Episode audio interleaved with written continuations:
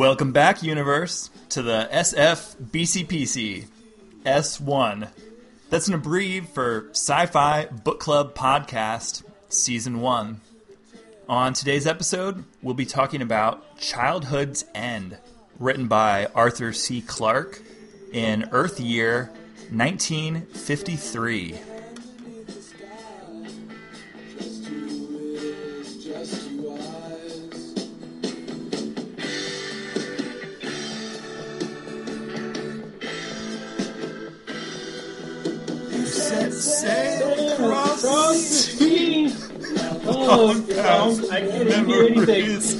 Nothing's happening. Childhood's fantasies? March with harsh realities. And as the sails hoist Find your eyes growing moist. All the fears never voiced So you have to make the final choice. Who are you? Who am I? Ah, Can we know the reason why? No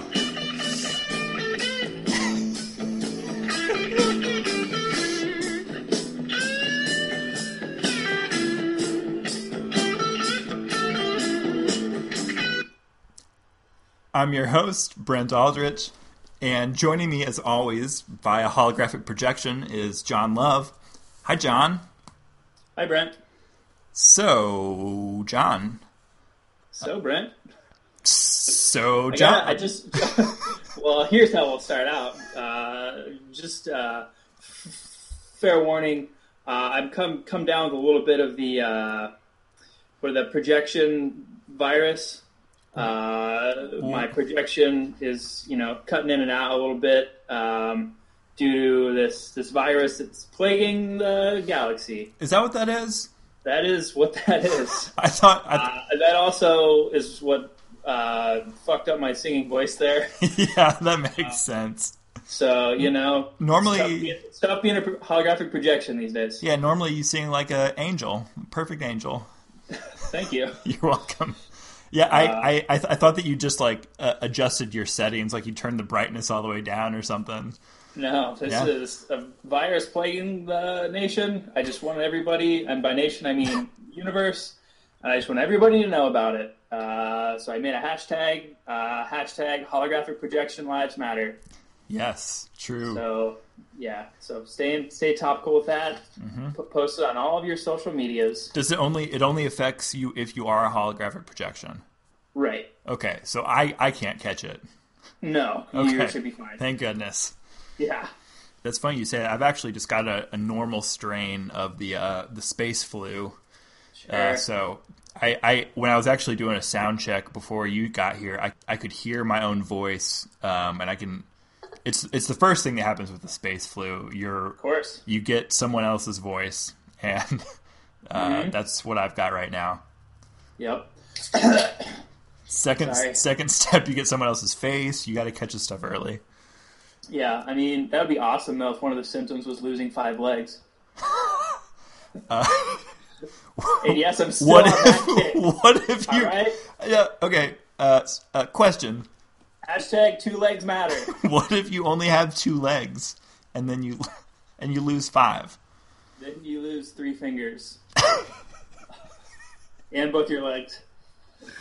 Okay, that makes You're a Real sense. tragedy. That makes sense. Yeah. Or if you have a pet spider, it loses three legs. In lieu of your fingers. No, yeah. Oh, okay, okay. That seems to make sense. That checks out. Thanks. Yeah. Um. ah, so, John, back where back where we started. Childhood's End. Yep. Heard of it? Uh, boy, have I. Um, my dad keeps wishing it would end for me. That's right. Uh, no, uh, yeah, this is a this was a great book. It was one that had many different main characters throughout the book, Yeah, man. uh, and all sorts of stuff happens. And that's that's not meant to be just a really stupid thing to, Yeah. to waste time. Me saying that uh, there are a lot of things happen because uh, one of the main, I guess, antagonists throughout the book are the overlords. Overlords. And because they don't uh, exist or they, they don't have the same lifespan as humans, uh, the main supervisor of Earth, Overlord Karellen, uh, sort of interacts with a whole bunch of different humans, um, and they all kind of have their own individual goals. Wow, we just jumped Yeah. right into this, didn't we? Absolutely. Well, okay. No, no tangents ever. Never ever. Well, okay, if Want to play Never Have I Ever real quick? yeah, uh, go. Uh, hold up all seven of your legs. Yep. Can you see them all? Yep. Ugh. Uh, never have I ever had seven legs up. Well, do I put one down if I have? Yeah. Okay. Okay, I only got six legs up. All right, your turn. Uh, uh, uh, never have I ever been such a. uh, I don't know. I was I was trying to I was trying to take a jab at you with Well, my six impossible. legs. Yeah, You're trying to hit a holographic projection while he's down? That's pretty messed up. yeah, yeah, yeah. That's what I was trying to do. Classic, classic seven legger thing to do. Yeah. Uh, well, I've done most everything. That's the trouble. I'm trying to think of. That's true. Wait a minute. What haven't I All right. Well, if done? you've done everything, we'll just say that you lost, and we'll move on. Okay, fair enough. Sure. Um, well, you actually you said a thing that I actually had kind of a note of to not forget, and I'm sure I would have forgotten. There's no main character in this book um, at all. It's super interesting. Um, yeah, absolutely. so much so that I had to make a, a list of characters because they kept changing, and like somebody's storyline would end a long time before the book was finished. So, you know, whoever I thought was important at the beginning, um, maybe just not. They they might have passed away. They might have any number of things might have happened, but there's not in the book anymore. Super cool, and I can't think of any book that we've read that's been quite like this. Uh, yeah, I totally agree. It's, uh, I mean, we've definitely read books that have a lot of characters. Yeah. Like Dune, for instance, has a bajillion characters. Um, but yeah, Paul Atreides ran all the way through that, and uh, there's no no such thing going on here. Because I mean, you look at even page one. The first thing we hear about is this Helena Lyakhov, uh, Russian cosmonaut Who's that? who, uh, right? she's it. She's in the book from page uh, what three to five because the book for some reason starts on page three, at least in my copy, and uh, that's it. She's never in it again. Yeah. So, so yeah, from there we go to the Secretary General um, of the United Nations, whose name is Stormgren. Storm Stormgren. Yeah. He had a pretty big role in at least the first of three chapters. Yeah. Um, so yeah, Stormgren was the, um, like I said, Secretary General of the United Nations, and he is the first and only. Well, yeah, he's the first and only um, human to interact with overlords. Yeah. At that particular time, at So- least in his lifetime. So let let's set this up real quick. So very loose fr- uh, framework of this book. It's set on Earth at some point. Ever heard of it? uh, long time gone. at some point, uh, some sp- some spaceships show up in the sky and just sit there. One of these extraterrestrials, the overlords that you were talking about, uh, wh- how, how, wait a minute, how do you pronounce this? How do you pronounce his name? I said Karellen. That I'm I'm positive that that's correct, but I just I really want to make it sound like he's a Southern lady, like Carolyn, Hey, Carolyn, Hey, Carolyn. Carolyn, uh, you get in here, you get in your spaceship. I like how we've studied uh, the English language and its dialect so well that we know what a Southern lady sounds right. like now. Well, Carolyn, I do declare. Wow, Carolyn. Uh, so anyway, he's the only one of the overlords that, for a while, anyone on Earth talks to. He talks to the Stormgren in person, uh, but but not visible. Just again, just they hang out like they're pals. Yep. Uh, I'm Carolyn, and I'm hiding behind a screen. More, I'm pretty sure that's. I think I audiobooked that. I'm not positive. that's but correct. I think that's a direct quote from the book somewhere. Um, and uh, the overlords hang out. People on Earth don't know what they look like. They don't know what they want. The overlords tell them very little, but they they make years of peace and prosperity for Earth people. Eventually, True. they reveal their physical forms. Big surprise, and uh, and then later on, other things happen. Yep. Good. Should we just quit there? I, think, think- we kind of nailed it. Is there anything else to talk about? Ah, that sounds about it. Yeah, that's probably about it. We could just, you know, I don't know, role play Carolyn and and another overlord in their relationship. Okay, I'll be. Uh, I'll be. Uh, I have these names written down. I'll be Rashaverak. All right. You be K- Carol. Yeah. Carolyn. All right. Go ahead. well, hi, Carolyn. Well, hi, Rashi. Uh, my It's sure sweltering out here, ain't it? You want to come up and get some sweet tea? it's stickier than the back of an alligator, I'd say. What's an alligator? We're overlords. I don't know what that means. I've been doing research in books and stuff at the library. Oh, really? Well, how, in the library, did you find any cookbooks about how to make my perfect sweet tea? No, what would you? can look under K for Carolyn and sweet tea. Why, aren't you just the sweetest thing, Carolyn? Oh, the sweetest thing. End of scene. and yeah, that, you can find that yeah, in, uh, in a book Pretty- that we'll be putting out later this year I think that's right. called Carolyn Sweet Tea. Right, in which every character from every book we've read just visits Carolyn and tries her sweet tea.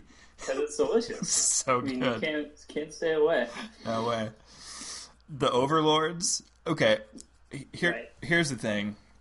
So one of the I think one of the ideas in this book that uh, I guess uh, flying saucers just show up in the air, huh? That's what happens. Uh, yeah, pretty much. and Um, then Carol Car- Carolyn maybe talks through the loudspeaker so everybody can hear, but there's not really. That's really it for communication up front.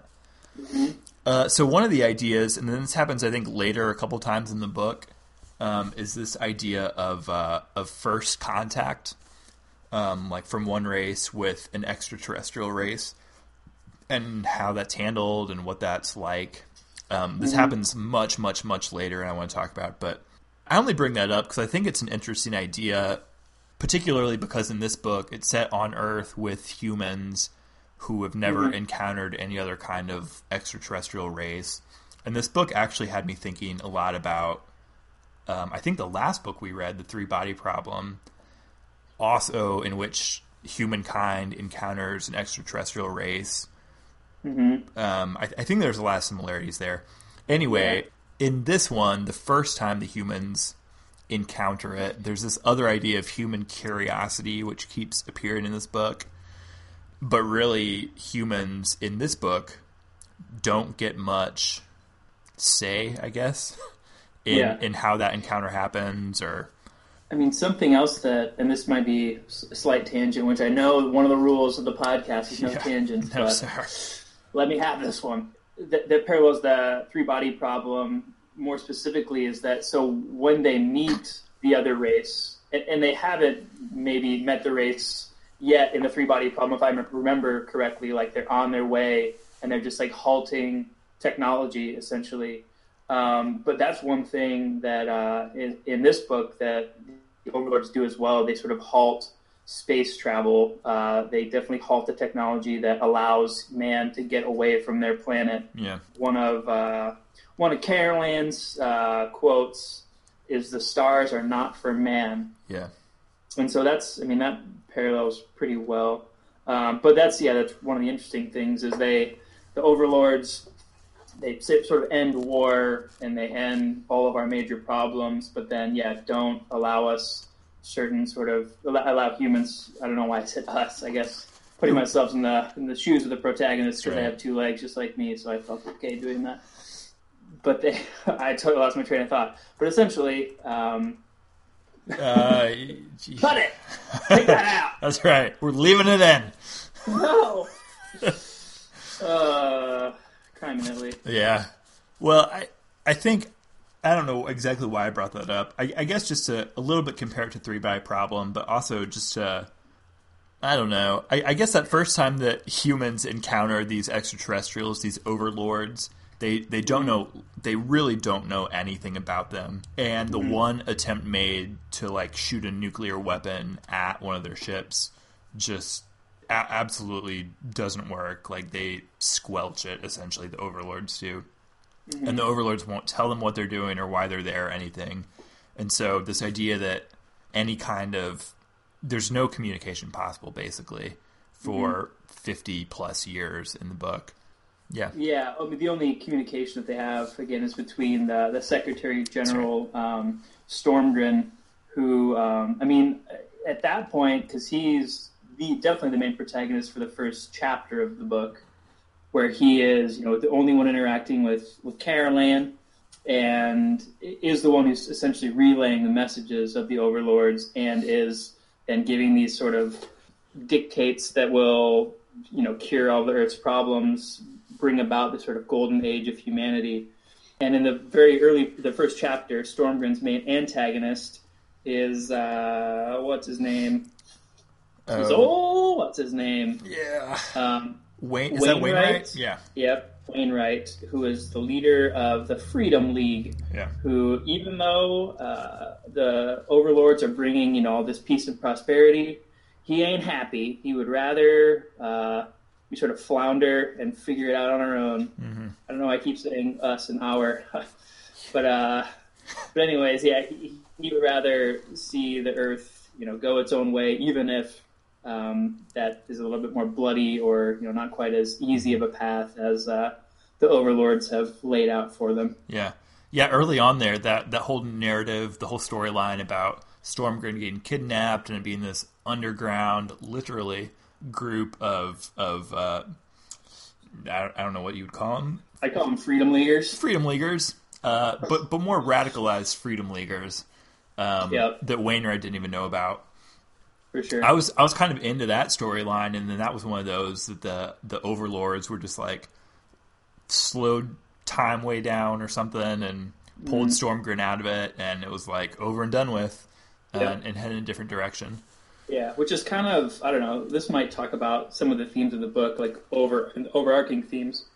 But what was interesting there, like how the book itself is structured, is like you you know you kind of are on this path with a particular set of characters, and you kind of see oh what's going to happen. Like you see um, their sort of ideas, their plans, and then overlords just squelch it, and Yeah. then in the book it's just over. Yeah, yeah, So I don't know. To me, it kind of points to how much more technologically powerful the overlords are, Yeah. like than humans. It's like I'm invested in over you know 70 pages in this what seems like storyline A, and then the like the overlords uh, just end that for me as the reader of the book, which Yeah. is kind of interesting too yeah, we have these plans and we're going to take down the overlords and then they say nope and then on to the next story Yeah. in the actual book which is kind of nice so Uh, yeah yeah, I. I mean okay. I think that's Well- just sort of yeah go ahead No, that that reminded me. So in the the prologue in here, uh, where we are on,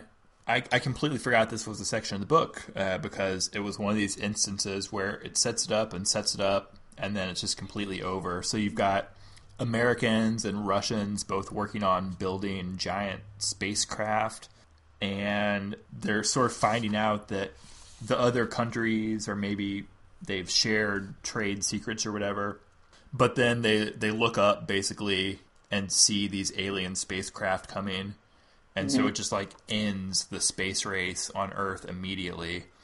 Um, so two things about that. One so those characters are never in the book again. Yep. Um, and two though it did remind me a little bit of some of Arthur C. Clarke's other work. I've I've read and seen the film 2001, though it's been a long time for either of those. But that introductory scene of like building this huge um, spacecraft in two different places, and then these like spaceships appearing seems like a very similar like kind of cinematic, visually dramatic introduction, as in 2001 with that monolith appearing out of nowhere and and another race encountering it, and it, it essentially changing everything. Yeah, absolutely. It's um, it's, it's really interesting because I guess one of the if you really want to take the, sort of a step back from the book, it seems like the main sort of antagonist is um, I don't know humans thinking of the, these sort of higher powers as something that's not necessarily restraining them, but but you know they can't surpass really. Um, so something directing their destiny in some ways. Mm-hmm. Um, and then the protagonist is almost strictly human ingenuity, human mm-hmm. imagination, like ways that we can sort of dream bigger than the reality that we're faced with, essentially. Because yeah. um, that's what you know almost every protagonist has in common in some ways. There's um, um, like I said, that the UN General Stormgren yeah. uh, is pretty much like he just wants to see, you know, human race or, or humankind reach the sort of pinnacle of itself, um, but then also like has this sort of subplot of wants to see what Car- Carolyn looks like. Yeah. And you know he's one of the real believers in Carolyn and his vision, but it's just like I just got to know what this you know creature looks like. Um, and so the imagination is pushing him forward, and that becomes a little bit of moment of tension between those two characters. Even though at the very end, when he finally does get a glimpse uh, of Carolyn the Overlord, he doesn't tell anybody about it, and he like sort of acknowledges that Carolyn knew he was going to try and look look at him. Yeah. So it still is like, yes, humans are imaginative and they're curious, and he sees that come to fruition, but only because the overlords knew it was going to happen and sort of allowed it to happen. Right. Early on, well, and throughout the book, I tried to make notes. I've got at least five different times where there is there is this idea that specifically Clarke uses the phrase human curiosity mm-hmm. um, as as being, I, I, guess, like what sets people apart to some extent. Stormgren, I think, says when he's talking to Karellen that uh, curiosity is one of the most dominant of human characteristics. Mm-hmm. Um, a little bit later on. Yeah, I mean, just while you're looking that up, yeah. just as a maybe a quick aside, um, I mean, one of the things because it does seem like the overlords on some level, and you come to realize even to a higher degree, they do kind of admire humans for that sort of you know curiosity or something that's sort of different than just pure intelligence. Mm-hmm. Um, and there's one moment, and I can't remember who says it, and I didn't mark it. I just wrote this down. But um, in the book, it says that uh, of the overlords, that they have sheer intellectual power and not any special talent. So you know, they they are this super, you know, highly potent being that's incredibly intelligent, but doesn't have you know anything sort of outside of that does not yeah. have this human curiosity does not have this ability, as we will later see, to like uh, harness the quote unquote unknown. Mm-hmm. Um, anything that science will allow them to know, they kind of know, but anything outside of that, uh, and there's sort of a subtext of religion and uh, sort of other sorts of spirituality coming into the book that the overlords themselves just don't understand. Yeah.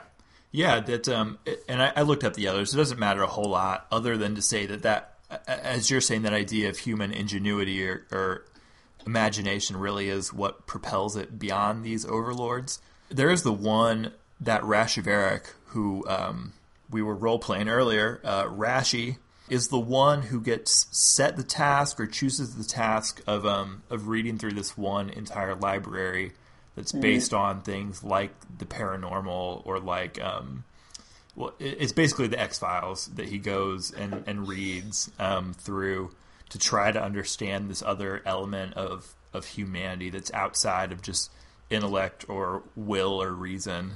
And and so he's a character. He's one of the first ones too. So at some point after this 50 years or so, the overlords do reveal their physical form and and are just sort of starting to mingle into human society.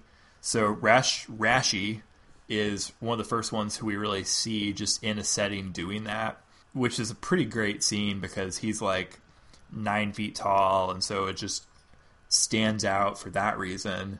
Spoilers: he also looks like a devil. What? Yeah, did you get to that part? yeah, I did. yeah, which is which is kind of a nice twist. So so when uh um Karellen is saying like no no no people really aren't ready to deal with our physical form like yeah, maybe they're accepting and imaginative, but like you you really aren't ready to deal with this yet. And it's because they look like uh, classical representations of the devil. Uh, yeah, and it's lucky that I mean they're lucky that my particular character trait is not to hate people who have too many fingers because How many uh, fingers they, do they they have? have they have seven fingers. Do they really? hand. Two thumbs. Yeah, Wow. five fingers in between them. That's that's in the first description of uh, Rashi. I don't remember exactly when when that takes place in the book as far as what page it goes, but yeah, he's in the library reading, Yeah. and uh, and yeah, it says that he has seven fingers. He's holding the book with both of his thumbs. I feel like, what do you think is the advantage of two thumbs? Well, I don't know. What what can we do with two thumbs or one Uh, thumb? we can we can give two thumbs up movie Exactly. reviews. so Their version of Siskel and Ebert on their own planet. Yeah, two thumbs up is a fucking diss. yeah, yeah, only two thumbs four. up. Whoa, it's a failing grade. Uh, thumb wrestling is probably really elaborate. Yeah, yes, Like tag tag team thumb wrestling. yeah, yeah.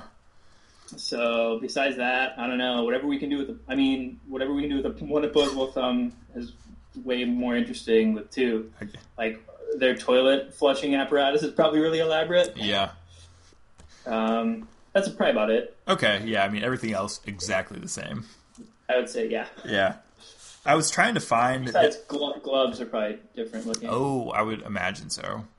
Well, I was trying to find that spot where he is described, and I'm I'm not. I didn't get exactly there, but I I did find um, the page I was looking at. I'm guessing it's probably your favorite part of the book. Yeah, I'm I'm intrigued. pretty sure it is. Uh, so this is when this George and Jean, who become more important characters later on, I think it's maybe when we're introduced to them, but it's also they're going to this party. It's at Yep. this Rupert Boyce's house, and uh, that's where we're also introduced to Rashi. But uh, I'm just gonna just gonna audiobook a sentence or two where we're first introduced to Rupert Okay. and I this I, I imagine this was your favorite part. So their host Rupert was standing beside the flyer, glass in each hand, looking down at them with a roguish expression. He looked down at them for the simple reason that he was about twelve feet tall. He was also semi-transparent. One could see right Oh. through him without much difficulty. the end. Yep. Man of man of my of my own heart. Yeah. Uh, because I'm 12 feet tall. Exactly. That's that's what I thought you liked. Yeah. Here you nailed it. Uh, uh oh yeah. fact and that and that and that roguish roguish expression. Absolutely. I love rogues in any role playing game. yeah, he, yeah, he's he's a good character. He's very flashy. He Yeah. likes to show off all of his wealth. Um, I, I hope that he gets well. For that reason, I don't like him all that much because I'm a pretty humble being myself. So I hope he comes down with the uh, projection flu or virus. Bummer. Yeah. So fuck him, Yeah. basically. well, I was looking for. Oh yeah, one of the things I wanted to mention again. I think it kind of speaks to what I was mentioning earlier, where um, the overlords um, sort of understand things through through their intellect uh, Yeah. and through their intellect kind of only.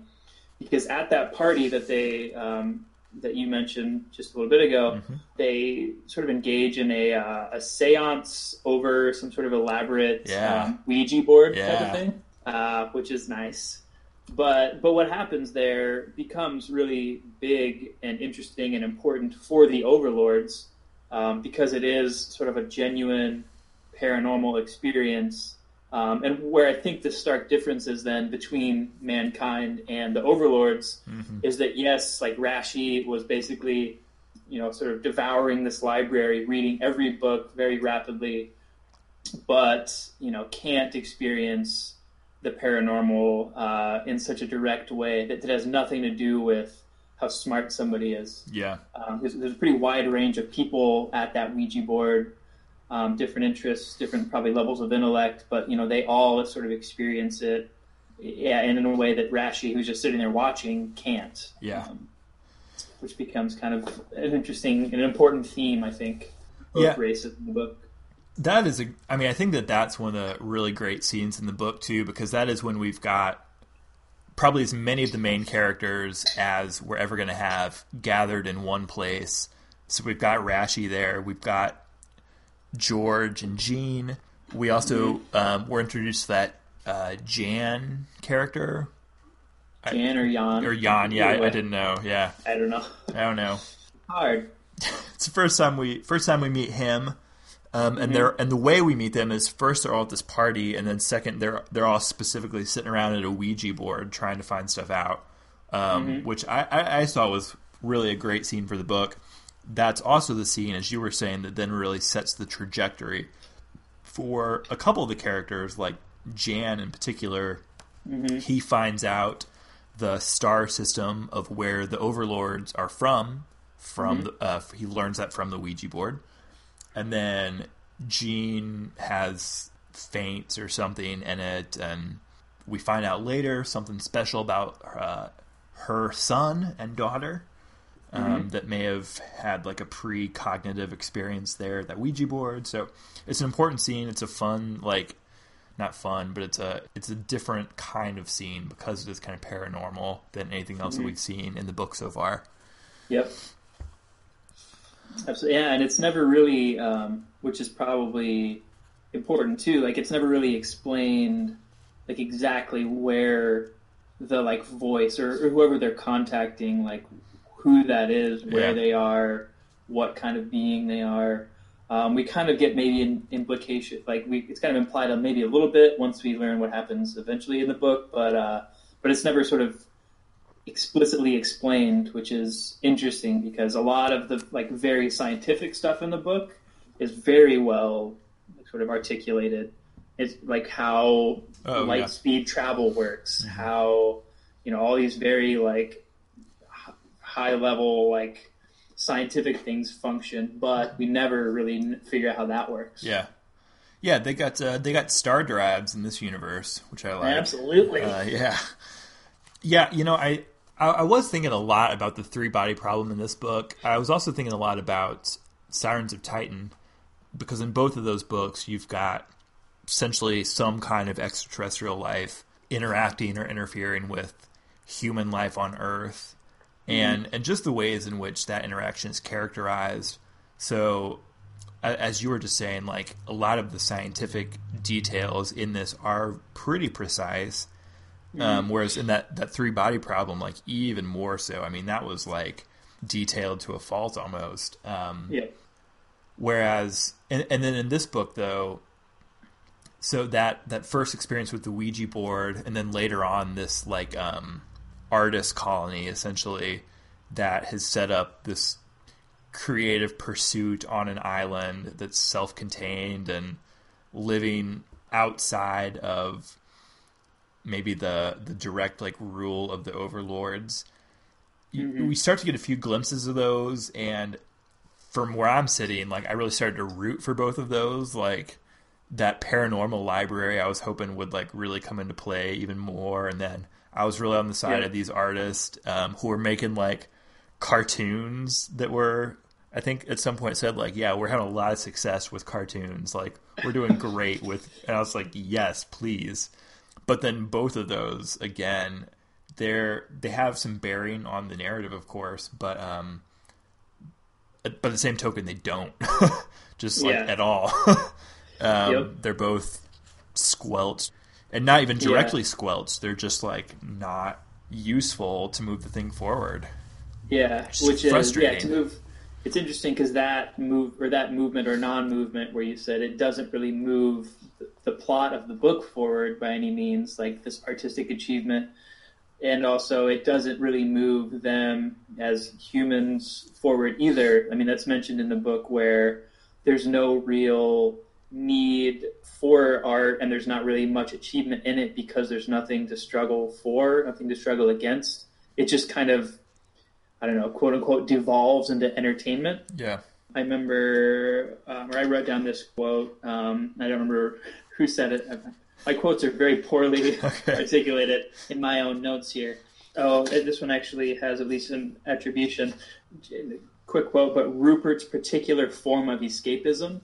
So it's just you know everybody kind of has their thing, and they're allowed to achieve at a at a high level on human terms. Like everybody can go to school for a long period of Yeah. time for free, and everybody can kind of do whatever they want.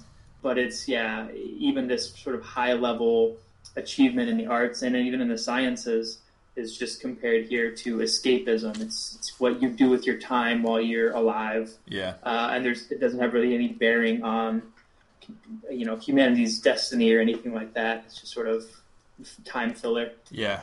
Yeah, pretty early on after the overlords started their rule, it it says that there's I think the order was something like there's no religion and there's basically no science and there's basically no art. All of those I don't know how to characterize exactly all of those, but I think that those are three things that historically you would characterize as really moving a species forward. All of those have essentially stagnated in this like utopia kind of enforced by the overlords.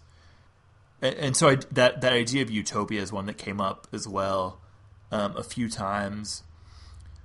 Again, though, in kind of a conflicted way, because on the one hand, I, I have this quote written down saying that boredom boredom is the enemy of all utopias and uh, and so if people just have nothing to do and even though everything's perfect um, that that's the undoing of utopia. Mm-hmm.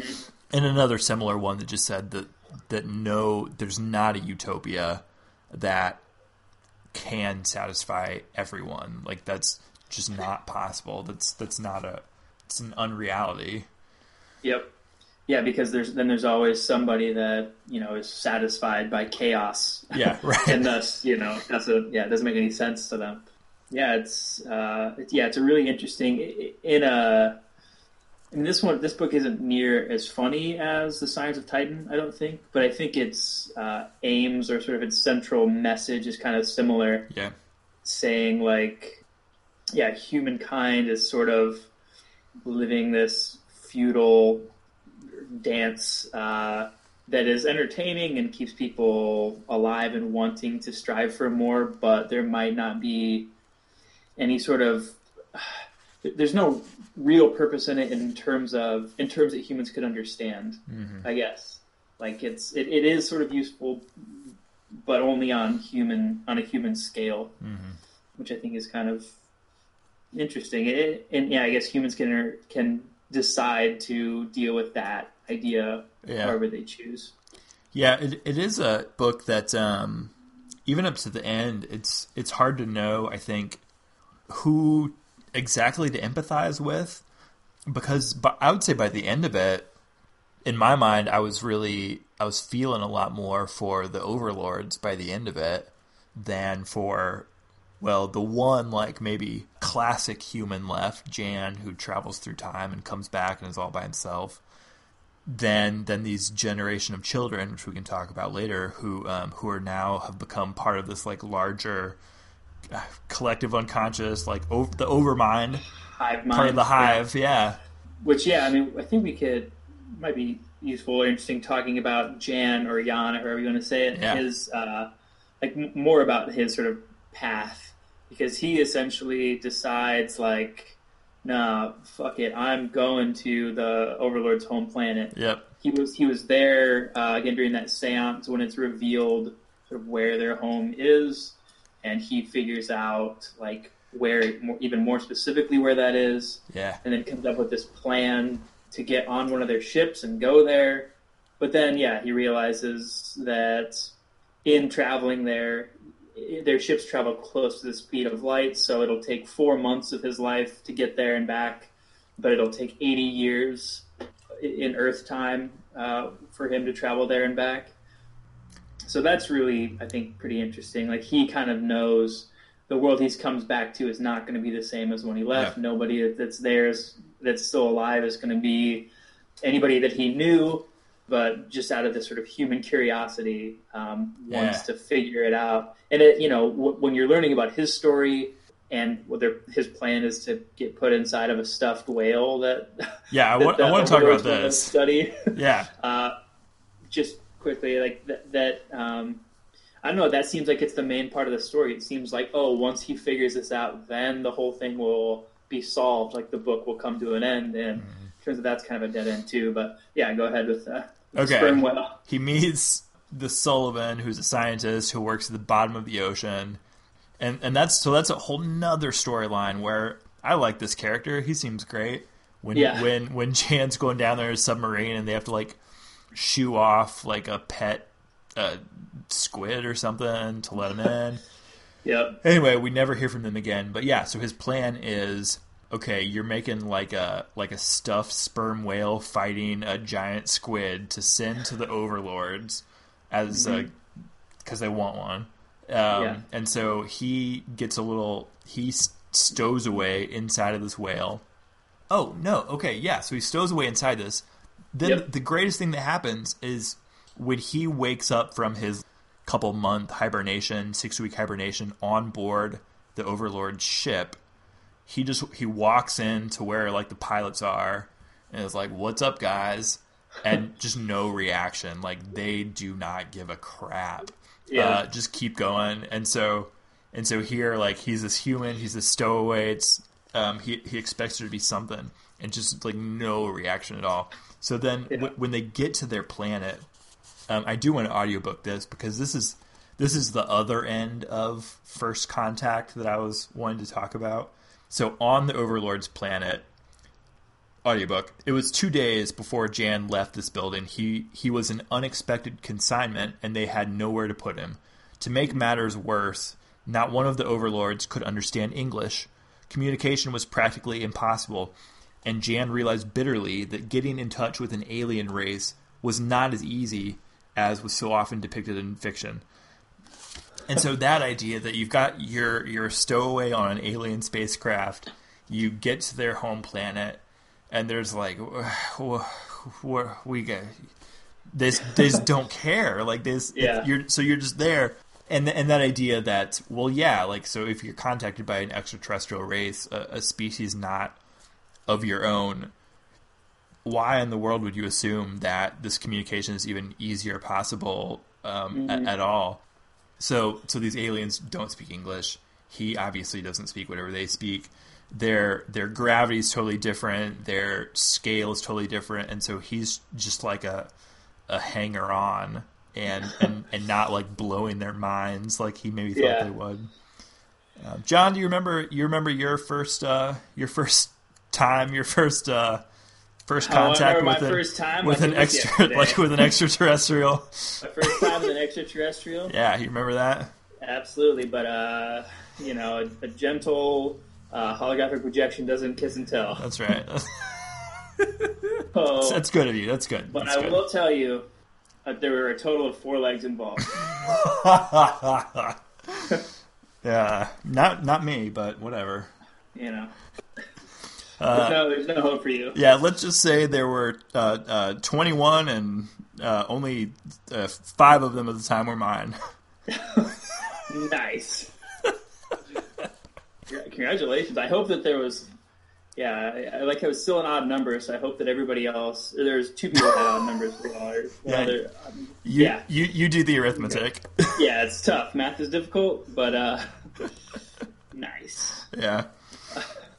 What were we talking about right before this? Um, Speaking of, Doesn't well, matter. I mean, things with multiple legs. yeah. That fucking uh, giant squid that was in the battle. Did you get? Did you get off to that? that took your fancy. How many how many legs did that one have? Did it say?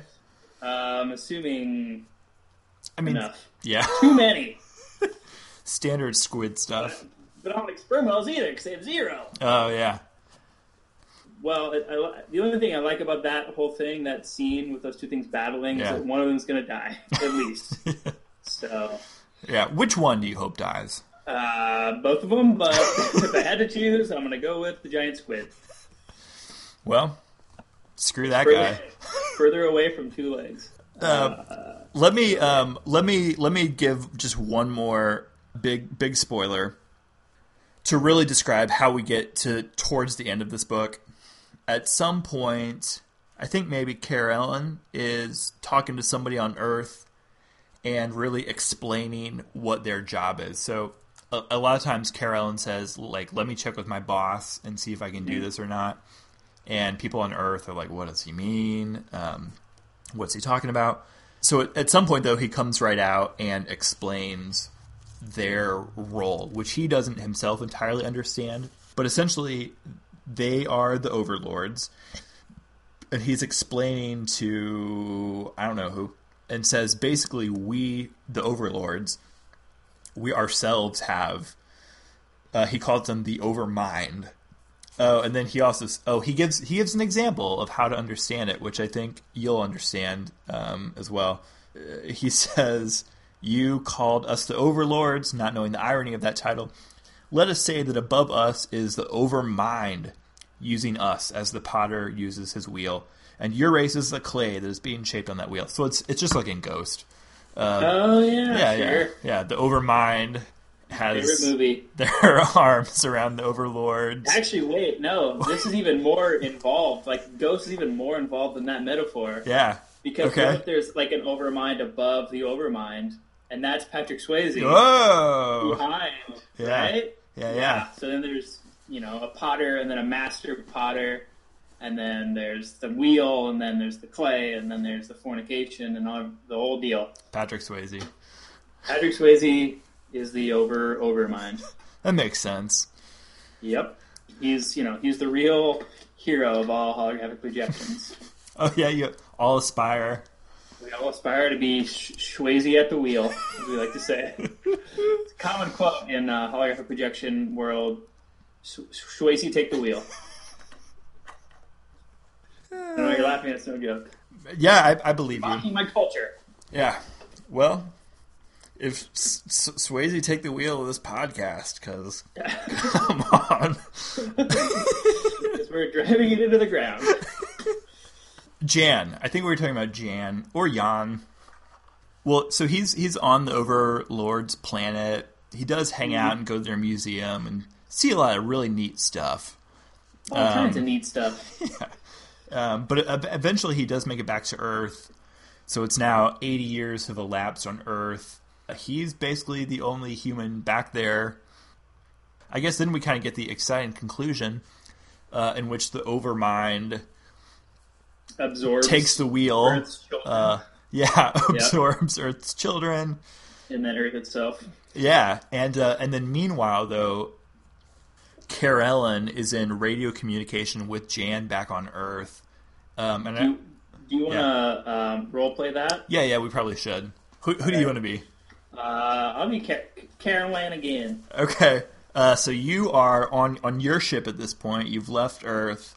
I'll Yep. be I'll be Jan, and Okay. I'm uh, I'm back on Earth. All right. Uh, I'm Karellen back on my own ship again, uh, heading back to my home planet, and thank goodness over this four month journey, or two months, or whatever, that I got all this delicious sweet tea. Let's check in with Jan. Thanks, Karellen. Well, it's a clear day here on Earth. Jan, Jan Hendricks reporting from Earth. That's right. Uh, it looks like uh, it was cloudy this morning, but the sun's coming back out. Uh, it's looking like a beautiful day to observe the end of the world here. Well, the sun will come up tomorrow, as they always say. I don't know why I'm mimicking your voice and your Why, expression. why, Karellen, you're learning our Earth ways. well, see? that's the sweetest thing anybody ever said to me. Not as sweet as your sweet tea, Karellen.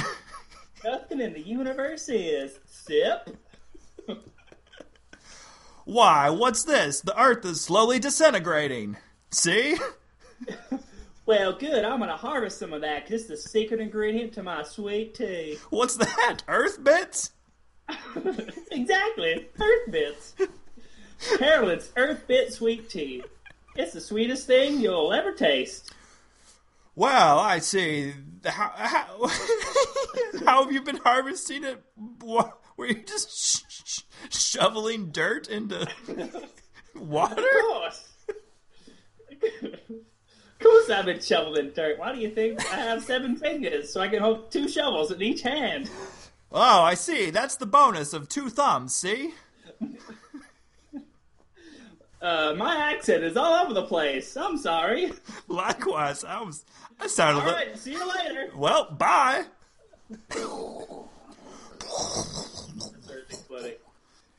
Perfect, buddy. So that's it. That's the end of the book. That's exactly how it ended.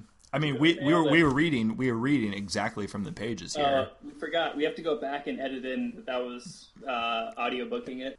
exactly. Um, Ooh, Anyways. yeah.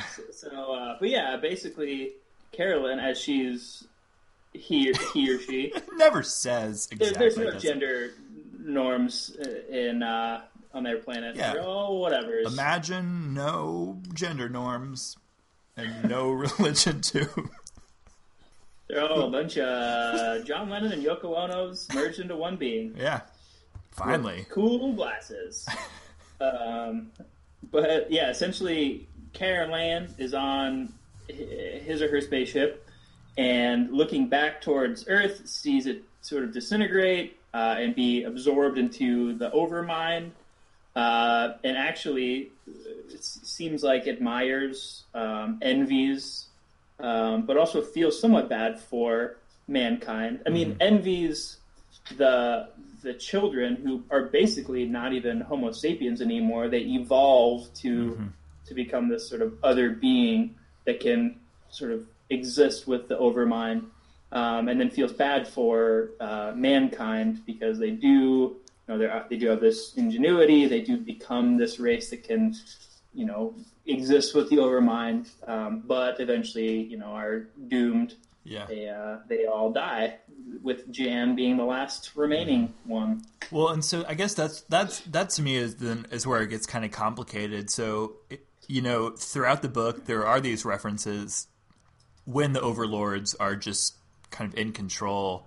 There's this idea that that the soul of mankind, quotes, um, is being lost, and then at, at that very end, what you were just just describing, the overlords say that something about their species, like because they don't have this like paranormal part of their brains or whatever, they they can't um, join the Overmind. But Karellen at the end is saying like he's finally going home to their home planet and is is and to some extent I think content with the idea that well the overlords though they at least can't lose their souls.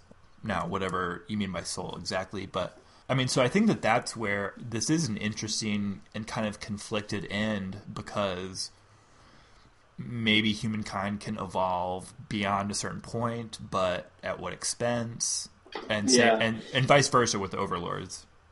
Yeah, I think it kind of it's interesting because it kind of depends on what you would imagine the uh, these like sort of new beings like Earth's children that can sort of become part of the overmind, like what you imagine they feel like, or if Yeah. they you know if they even can feel, because in some sense, which makes which would be interesting if you think about the iconography of the devil, like that these beings are like they've reached the pinnacle of their civilization, but they can't go anywhere from there. Like mm-hmm. they are forever stuck in a kind of quote unquote hell where, you know, anything they do is they and they know it more than anybody else. They know it's worthless. They know that mm-hmm. there's no point in their sort of existence except for bringing other beings to be able to be like become one with the overlord mm-hmm. or the overmind. So I don't know. I mean, if you think of the overmind as some sort of god and mankind, like they're you know they're evolved kids essentially that mm-hmm. can become part of it.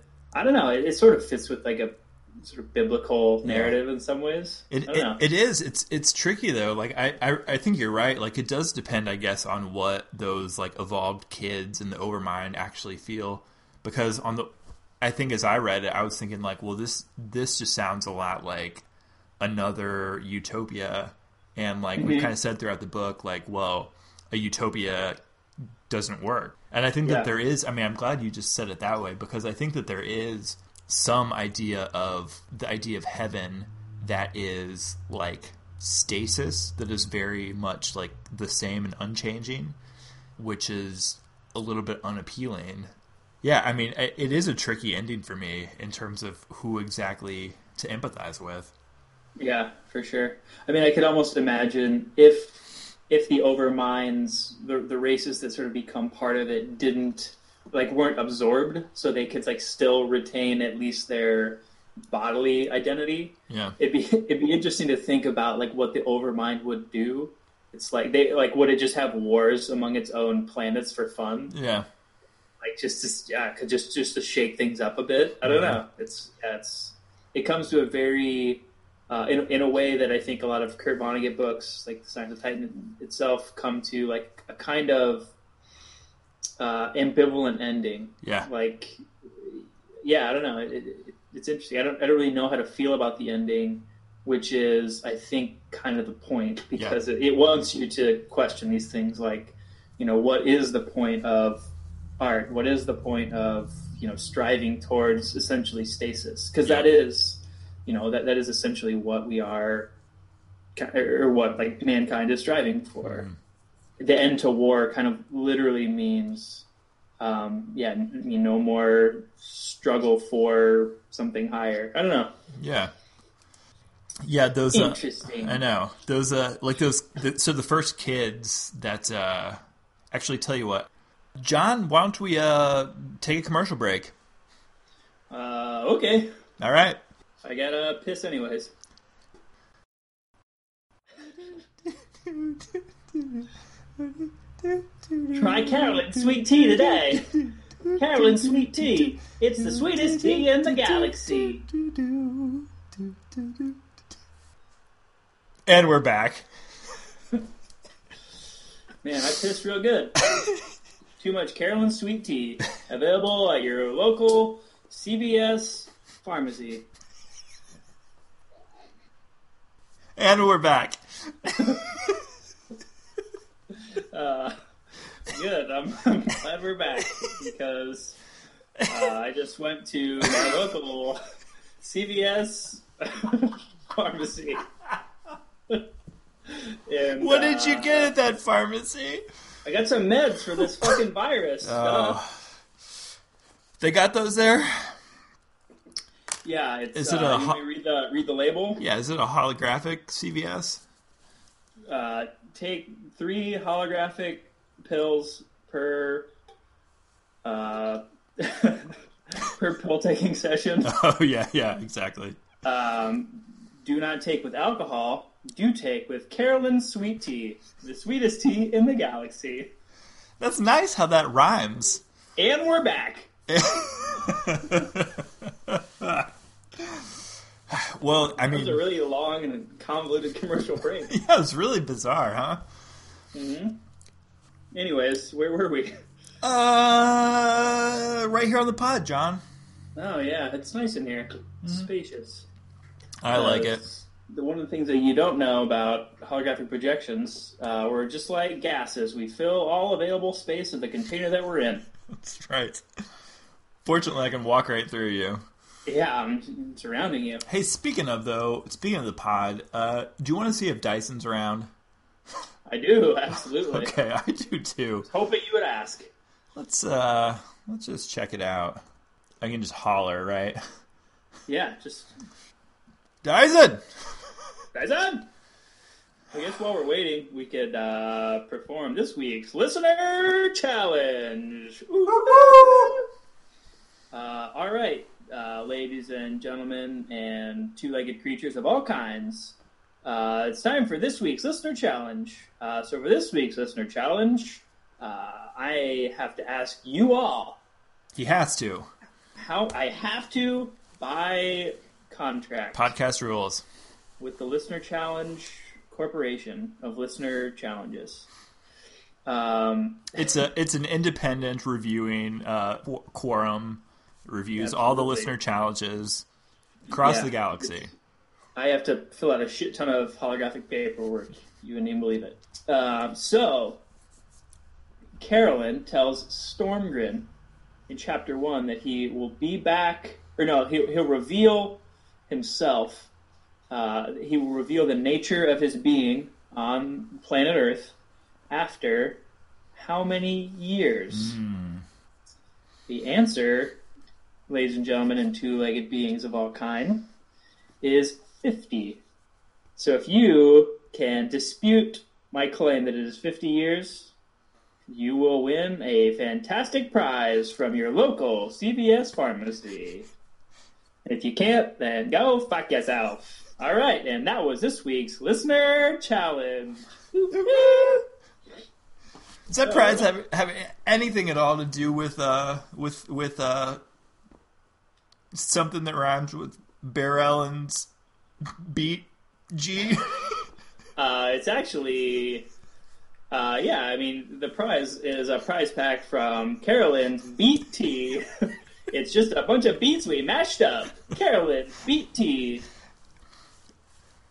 and we're back. Delicious. well, no word from Dyson, but uh, we'll we'll see if he wanders into the pod. I know he probably can't get out of that cage though that we put him in. So Why did we put him in that cage anyways? I forget. um, I think it was to to lock him in our time so that his uh, his teammates couldn't get Oh, him. Right. Yeah, time time cage. yeah, time cage. So we didn't go back to the 1980s. Sure. Well, I, I think that what I was going to say before the break, besides how delicious Carol and sweet tea is, Oh, it is delicious, isn't so delicious. it? Uh, Mhm. the other thing I was going to say was um, was about these these kids and the first kids who start to behave strangely. So this is uh, George and Jean's son Jeff. He's hanging out down by the beach. There's a tidal wave that's about to drag him under, and he hears a voice telling him like, "Hey, get out of there, get up on higher ground, whatever." Then he starts having these dreams where he sees all these other planets, et cetera, et cetera. And, uh, and then their little baby, their little baby girl, uh, starts moving stuff with her brain, and uh, Yep. then As it, kids are wont to do. as they always do, Kids these days. and then it just goes from there, and all the kids in the world start doing whatever. The overlords know about Jeffrey, their son, and interfered, I guess, to to be the ones to like save him and say like, "Hey, get up on higher ground." But besides that, they don't. They only know that they need to. He needs to be preserved. They don't know why. They don't know any anything beyond that. From then on out, though, all of these kids start doing these same things, and eventually, it's the kids. It's all the kids who um, who become part of this overmind. I don't actually remember now exactly what triggered it in the kids. If, if that's even if that's even important, it might not even be important. I feel like because Jean also has some of these like sort of extrasensory powers. Yeah. Um, but I think what was mentioned in the book was that these kids, like that generation, is the first one that hasn't lived long enough with the sort of human kinds, um, uh, the way that they deal with the world, their traditions, their you know sort of general outlook, and so they were open to kind of ex- not necessarily explore them, but um, but not judge the ways that they're doing things, like not try and suppress them, not um, deal with them another way. And, and I think that's why, That's exactly right. yeah, that, that's I think that's why, um, really why the overlords had to come and stop the Earth from either you know, destroying themselves or getting too far outside of their world or whatever. It was like most everyone under ten and almost no one older than ten that Yeah. that that like this took for, Mhm. and that and that just had to do with being they're having like literally being formed in a certain way to be susceptible to certain modes of thinking or ways of thinking about the world. They, they were the first ones born without uh, too much of the world's ideology, I guess. Do you think boredom brought that all on? Uh, Is boredom. boredom the key to success? Uh, let's see. Were they bored? This is an advertisement for boredom. Yeah. Boredom. Get bored. Stay bored. And we're back. boredom. Get bored. Stay bored. Skateboard. Boredom skateboards. For your boredom. And we're back. Okay, I mean that's interesting actually. So the thing that happens when Jan gets back on Earth is that uh, he doesn't have really anything to do because there's no other people left, Mhm. and so he starts he starts playing the piano a lot. The only funny thing in the book, one funny sentence in the book, is um is this joke like, and he's the best pianist in the whole world um, because Oh, he's yeah. he's the only human. Get it? Um, hey, pian- pianist jokes. Yeah, it's pretty funny. um, yeah, still no word from Dyson. So yeah, I, I don't know. I mean, I, I, that is interesting because even though those kids. Well, Jeffrey was growing up on that like artist colony with his parents, but still like was the one to like uh, be the first the first kid susceptible to the overmind or open to the open mind overmind. I don't know. I, I guess the the idea of um of the human race evolving beyond itself in this book is a little bit different than in I guess a lot of other science fiction that I've thought more about. I, th- I think actually, well, I think our very first podcast when we read "Do Androids Dream of Electric Sheep" and watched Blade Runner, I think that the direction of human evolution that we think about a lot more and that happens. Spoiler is towards more towards robot, um, you know, androids and you know more of these robotic or mechanical parts, which is almost the opposite of this book, where it evolves Yeah. like out of the body and uh, and strictly into this extra mental whatever state. Um, so I, I think that that was maybe part of why I just had a hard time kind of reconciling this idea in my head. Was even like it, it's just a different trajectory than I think about a lot. Yeah, it's almost like the the idea of like the spirit evolves because that's I mean they, they say early on in the book like all the religions go away, um, but then that's one of the things mentioned by Rashi when he's going through the library. Like that's kind of part of it, like spirituality or you know this this other thing that's not in the necessarily in the mind. Yeah, Um, and, and it's not, you know, it's not taken in the book. It's not treated with those sort of quote unquote spiritual terms. yeah, But but that's kind of, I think, what they're getting at. Like that that is the difference between the overlords and humankind is that we do have these sort of irrational superstitions or the sort of other thing uh, which we can evolve and harness that you know the sort of super intellectual overlords can't hmm um, and that's ultimately uh, their what saves them or what gets them dissolved or What I don't know however you look at it. the the kids you mean? yeah, Yeah, yeah, and that's that's the thing. Like it, that's where at, at the end, I just I still like I guess just depending on your point of view on it, the kids or the overlords, with their outcomes for each of them, they're either preserved or dissolved, just sort of from your point of view of the thing. And I'm not sure that one way is correct like I said, I definitely by the end that last conversation that we had uh, with uh, Karellen and Jan, I really did empathize with both of those characters at that moment in that radio conversation they were having, just literally describing the Earth disintegrate. Um, yep, because at that point you felt like okay here's one of these old human beings and one of these overlords neither of which are going to like achieve nirvana. And and all that they can do is like sit by and describe it yeah. Uh, Both are sort of sitting on the sidelines of a Yeah. destiny that they cannot achieve. yeah it's Um, luckily for the fucking overlords, that they get at least go on. Yeah, and, yeah. You know, but you know, Jan was content. He was the best pianist in the world. exactly he was and he knew it he did know it. that's the most interesting part to me is that that at the very end just uh because I, I guess that's that's the question again like is it is it the earth getting blown up or is it nirvana? Like and i don't entirely know. Yeah, it really, um, and the people that are listening to this will will have a good appreciation for this because uh, YouTube, which is one of the main forums of discussion, our time now, uh, which which came into existence in our you know our audience's time, it really gives you a good appreciation if you're of the belief that being absorbed into one consciousness is not the ideal nirvana situation. It really gives you a good appreciation for the trolls out there uh, the people that are just, you know, basically, I don't know, sort of mental anarchists. They Yeah. just want to stir up trouble and make sure nobody's happy. yeah Because at least that gives Yeah. people like something to struggle against. yeah So I, I don't know. That's interesting are you so trolls out there. yeah Yeah, you lifted up that that frosty glass of Frosty Carolyn's. glass of Carolyn sweet tea. Actually, this is actually the beet tea, but I see you have some sweet tea. You Yeah, yeah. Raise your glass and Yep. for your health. clink. That, that was not an added sound effect. That was the actual clink of our glasses hitting each other.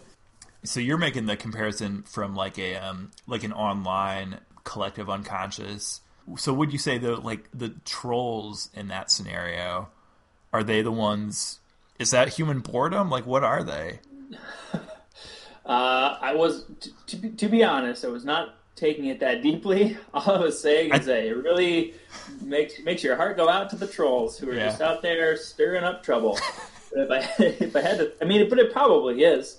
Uh, if you think about the time period that we're casting to, Yeah, I mean, I feel like there's probably already s- some symptoms of this, especially in highly developed countries where, like day by like their day to day experience, there really is no specific struggle. hmm They're not. There's nothing obvious for them to fight for, especially. Um, and I, I know this from research, especially the white males uh, in America who have, you know, are essentially are born with a sort of genetic makeup that puts them, quote unquote, on top of the world. Like they, there's nothing uh, inherent that they can struggle against. So they decide to either, mm-hmm. you know, take the dig their heels in and say we're the best and we should be, and everybody else sucks, mm-hmm. or they just want to see the world burn because it's entertaining at mm-hmm. least.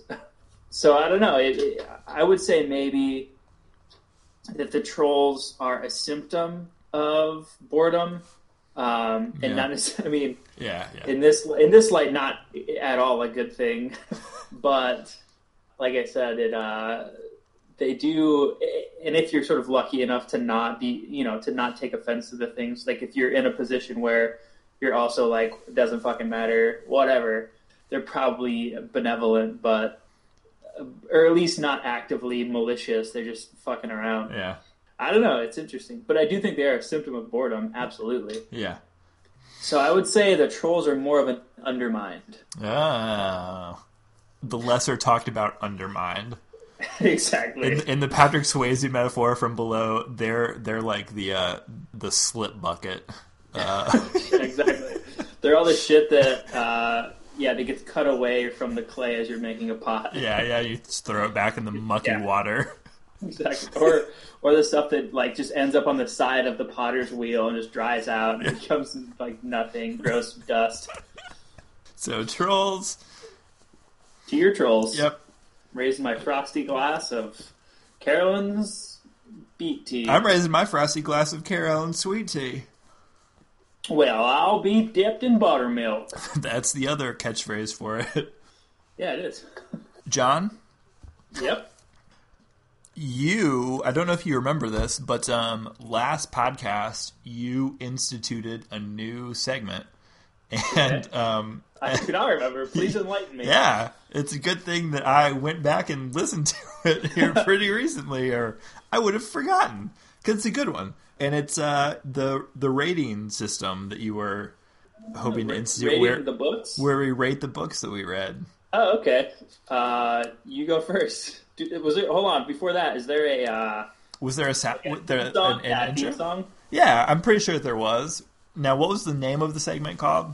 Hold on. This is your axe to grind. Uh, this week's axe to grind is about forgetting things that you shouldn't forget.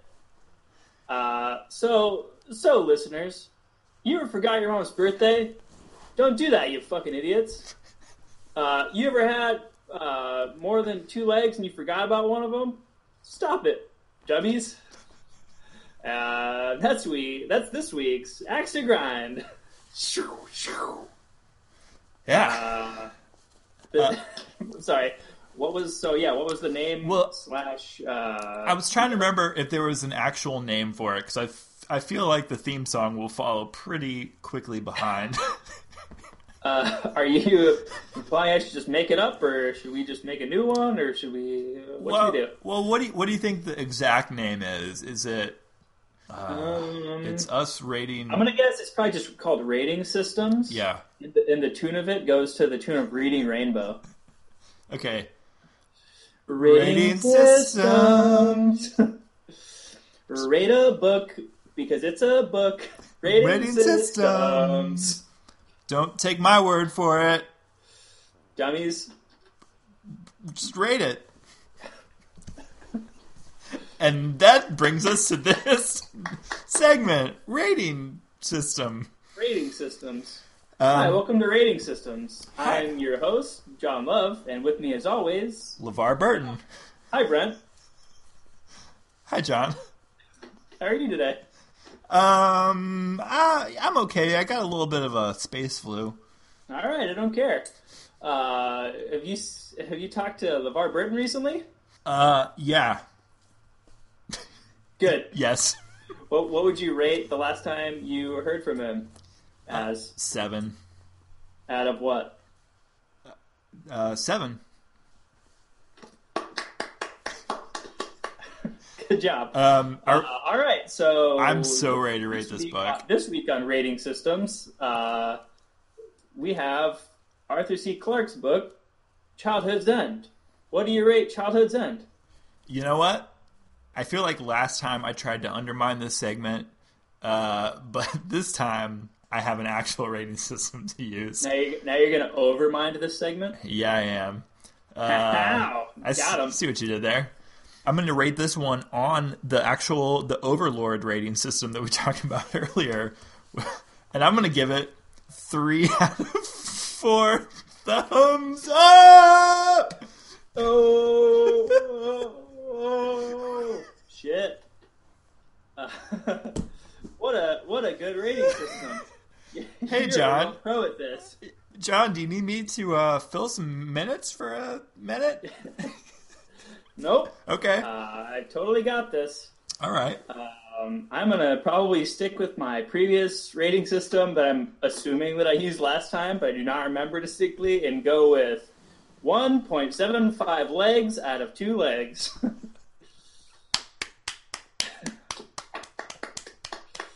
um, all right, well, good segment, and that was rating systems. Take a look. It's in a book. Rating systems. All right. Yeah. Good job. Good good segment. Yeah, I, I really I just listened to the last podcast and heard that that showed up in it. So I I'd like to honor that one. I think it's a good segment. Yeah, it's probably the best segment we've come up with in the past two podcasts. It's probably true. I mean, since uh since Dyson's nowhere to be found today, we're we're down a karaoke corner, and I'm I'm I'm really looking forward to that because I have a new theme song for it, but not Yeah. until not until the next time, I guess. Well, I think we already came up with one new theme song tonight for, At for least. rating for rating system, rating corner. What is it called? rating system. Rating Rainbow? I forget. Rating. Actually, that's probably better. Next week we'll make it a denim and call it Rating Rainbow. Okay. All right. Um, now what? Well, do you have anything else to say about this book? Read it, you dummies. Yeah, that's what I would say. Exactly I in already, those I already words. said it, so you have to say something else. Uh, hey, you dummies, read it. And then rate it. Send your ratings. Send in your ra- ratings. Send your ratings into ratingrainbow at gmail.com. Uh, yeah, CC LeVar Burton at gmail.com. Actually, if LeVar, if LeVar Burton could rate this book and then the podcast itself, then Hmm. we'll just quit the podcast. Probably. Because, yeah, I don't know if you guys knew this, but LeVar Burton is immortal and uh, is our biggest celebrity 900 years in your future. So if we got him to even notice us, And, by biggest, John means physically. The he's so big. He just every year he's not only he not only gets older, he gets a little bit bigger. Yeah. Um, I, this is so. I, I have not done the math, but what, what I've heard is that his head currently, and he's normal human proportions. His head is currently the size that your modern day Earth is. Yeah. So think about that. You do the math. in your lives. Well, uh, in that case, I think John, we only have one more thing to do on the podcast, and that's uh, that's wrapping it out. Let's wrap it out. Uh, you want to go first? Or you want me to? If you want to, uh, if you want to project a beat, I will Uh, project a beat as best as I am able. all right.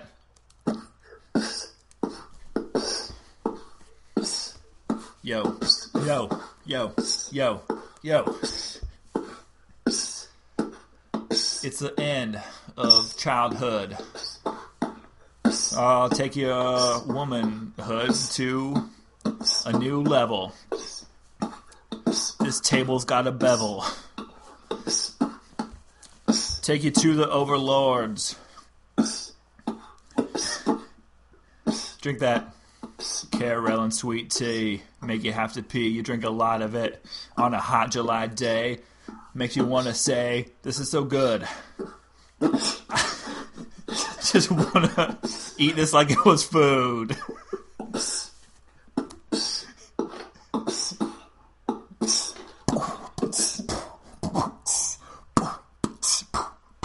Yep.